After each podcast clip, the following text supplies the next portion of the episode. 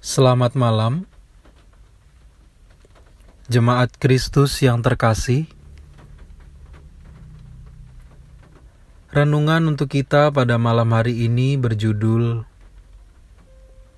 "Menjaga Kehidupan Melalui Perkataan". Dan bacaan kita diambil dari Kitab Mazmur, pasal 37 ayat 30 hingga ayatnya yang ke-33. Beginilah firman Tuhan. Mulut orang benar mengucapkan hikmat, dan lidahnya mengatakan hukum. Taurat Allahnya ada di dalam hatinya langkah-langkahnya tidak goyah.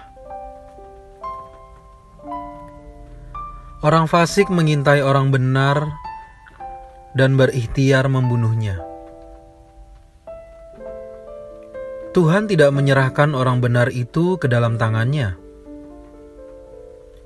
Ia tidak membiarkannya dinyatakan fasik pada waktu diadili. Banyak orang mengatakan bahwa kita dapat melihat orang itu baik atau jahat dari setiap perkataan yang keluar dari mulutnya. Dan tentu kita sepakat dengan hal ini. Karena saat orang bersilat lidah pun, kita akan mengetahui apakah itu kebenaran atau hanya sebuah penampilan yang dipoles sedemikian rupa. Selain itu, perkataan juga tidak akan selamanya berbeda dengan apa yang ada di dalam isi hati seseorang. Untuk waktu-waktu tertentu, mungkin iya, orang dapat mengatur setiap perkataannya, tetapi pasti akan tiba masanya saat ia jujur dan meluapkan segala hal yang ada di dalam hati dan pikirannya. Yang harus menjadi perhatian untuk kita adalah bagaimana agar kita tetap memiliki pikiran, perkataan, dan tindakan yang berhikmat serta sesuai dengan firman Allah. Satu-satunya cara adalah dengan merenungkan firman Tuhan siang dan malam, serta mencintai kebenaran.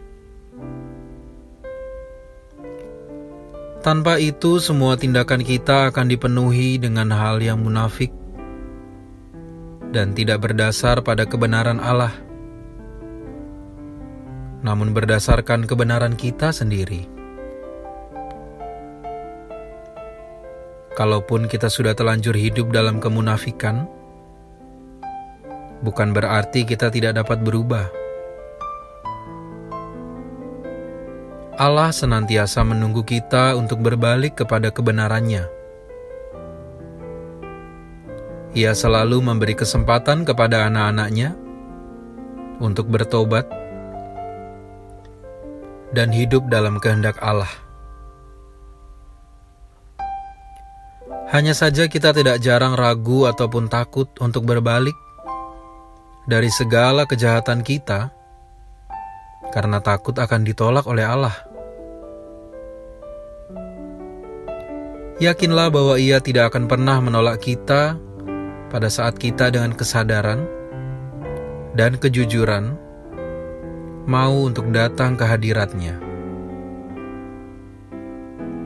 Ia selalu merengkuh orang-orang yang mau berbalik kepadanya. Mari, jagalah hidup kita sebagai rasa syukur karena kasih Allah yang telah dilimpahkan kepada kita. Hiduplah dalam kebenaran sejak dalam pikiran dan perkataan. Demikianlah renungan kita pada malam hari ini. Semoga damai sejahtera dari Tuhan Yesus Kristus tetap memenuhi hati dan pikiran kita Amin. Jemaat Kristus yang terkasih, mari kita bersatu hati menaikkan pokok-pokok doa yang ada di dalam gerakan doa 21 GKI Sarwa Indah. Mari kita berdoa.